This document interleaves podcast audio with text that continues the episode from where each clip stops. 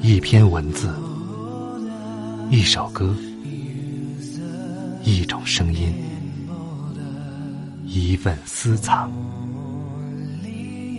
欢迎收听静波频道。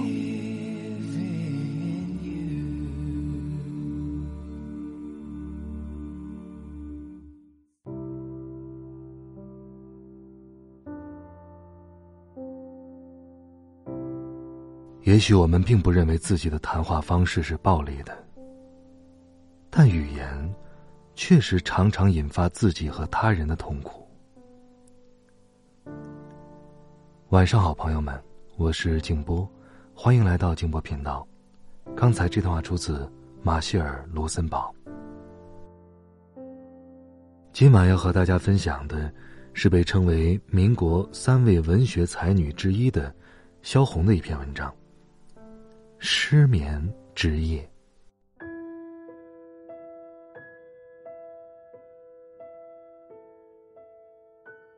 为什么要失眠呢？烦躁、恶心、心跳、胆小，并且想要哭泣。我想想，也许就是故乡的思虑吧。窗子外面的天空高远了，和白棉一样绵软的云彩低近了。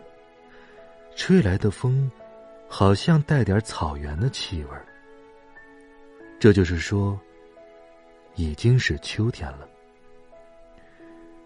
在家乡那边，秋天最可爱，蓝天蓝的有点发黑。白云就像银子做成的一样，就像白色的大花朵似的点缀在天上，就又像沉重的，快要脱离开天空而坠下来似的。而那天空，就越显得高了，高的，再没有那么高的。昨天我到朋友们的地方走了一遭，听来了好多的心愿。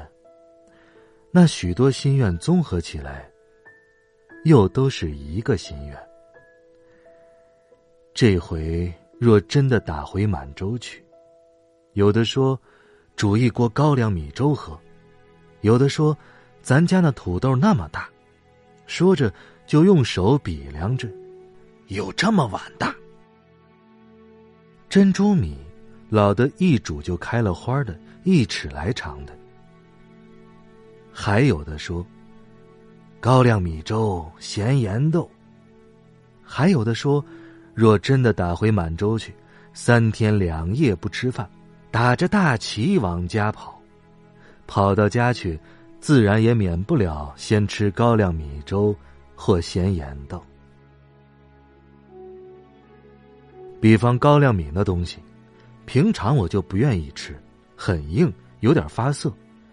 也许是因为我有胃病的关系吧，可是，经他们这么一说，我也觉得非吃不可了。但是什么时候吃呢？那我就不知道了。何况我到底是不怎样热烈的，所以关于这一方面，我终究不怎样亲切。但我想，我们门前的蒿草。我想，我们那后园里开着的茄子的紫色小花，黄瓜爬上了架，而那清早，朝阳带着露珠，一起来了。我一说到蒿草或黄瓜，三郎就向我摆手或摇头。哎，不不不，我们家门前是两棵柳树。树荫交织着做成了门形，在前面呢是菜园子，过了菜园子就是门那金字塔形的山峰正向着我们家的门口，而两边像蝙蝠的翅膀似的向着村子的东方和西方伸展开去。而后园里黄瓜、茄子也种着。那最好看的，是牵牛花在石头桥的缝隙里爬遍了。早晨带着露水，那牵牛花开了。我们家就不是这样，没有高山，也没有柳树，只有……我常常这样打断他，有时候他也不等我说完，他就接下去。我们讲的故事，彼此都好像是讲给自己听，而不是为着对方。只有那么一天，买来了一张东北复原图，挂在了墙上。染着黄色的平原上站着小鸟、小羊，还有骆驼，还有牵着骆驼的小人儿。海上就是些小鱼、大鱼，黄色的鱼，红色的，好像小皮儿似的大肚的鱼，还有黑色的大鲸鱼。而兴安岭和辽宁一带画着许多和海涛似的绿色的山脉。他的指甲在山脉爬着。哎，这是大凌河，这是小凌河。嘿嘿嘿，哎，没有啊。哎，不对不对，这个地图是不完全的，这这是个略图啊。好了吧，天天说凌河，哪儿有灵河呀？我不知道为什么，一提到家乡，常常愿意给他扫兴一点。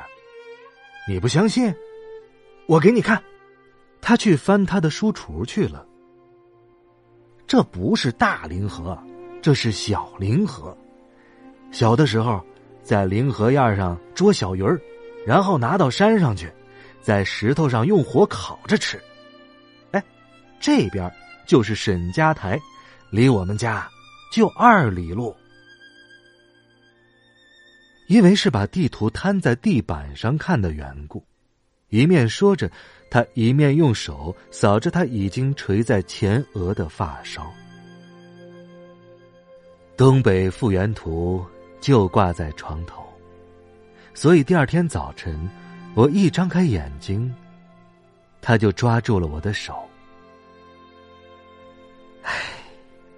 我想啊，将来我回家的时候，先买两匹驴，一匹你骑着。一匹我骑着，先到我姑姑家，再到我姐姐家，顺便呢，也去看看我的舅舅。唉，我姐呀，很爱我。她出嫁以后，我回来一次，就哭一次。姐姐一哭，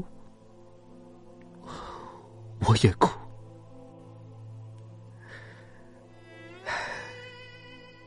这有七八年不见了，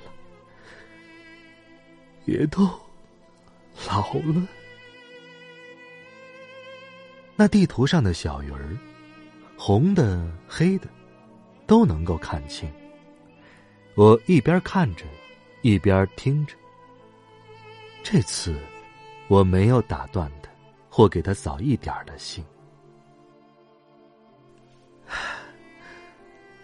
就买那黑色的驴，挂着铃铛，走起来，当啷啷，当啷啷，当啷啷的，一直的响。他形容着铃音的时候，就像他嘴里边含着铃子似的在响。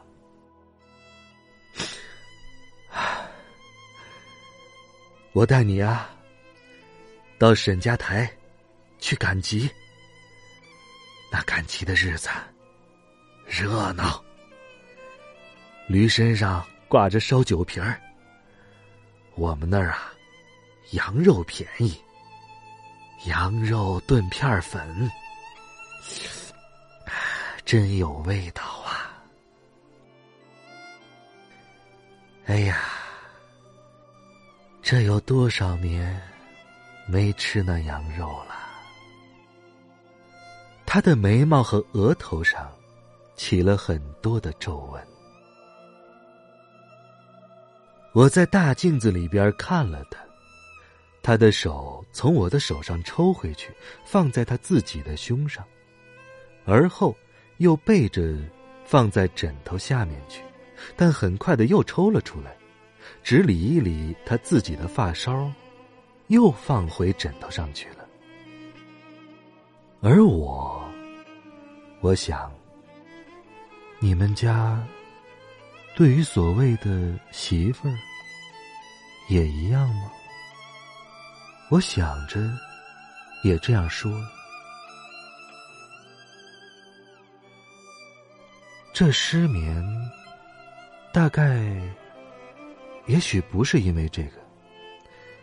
但买驴子的买驴子，吃咸盐豆的吃咸盐豆。而我呢，坐在驴子上，所去的，仍是生疏的地方。我想着的，仍然是别人的家乡。家乡这个观念，在我本不甚切的，但当别人说起来的时候，我也就心慌了。虽然那片土地，在没有成为日本的之前，家对我，就等于是没有了。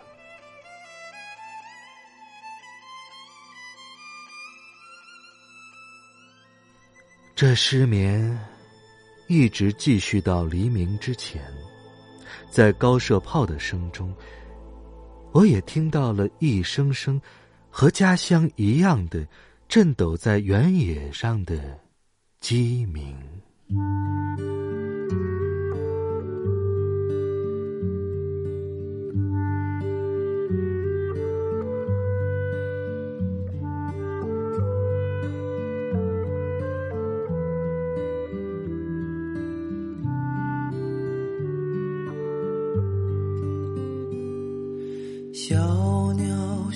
在我身旁，就像花儿吐芬芳。但愿这温柔的夜晚，赐予他甜蜜的梦想。看着他小小的翅膀。还要为自己挡风霜，谁也不能伤害他。我要保护它飞翔。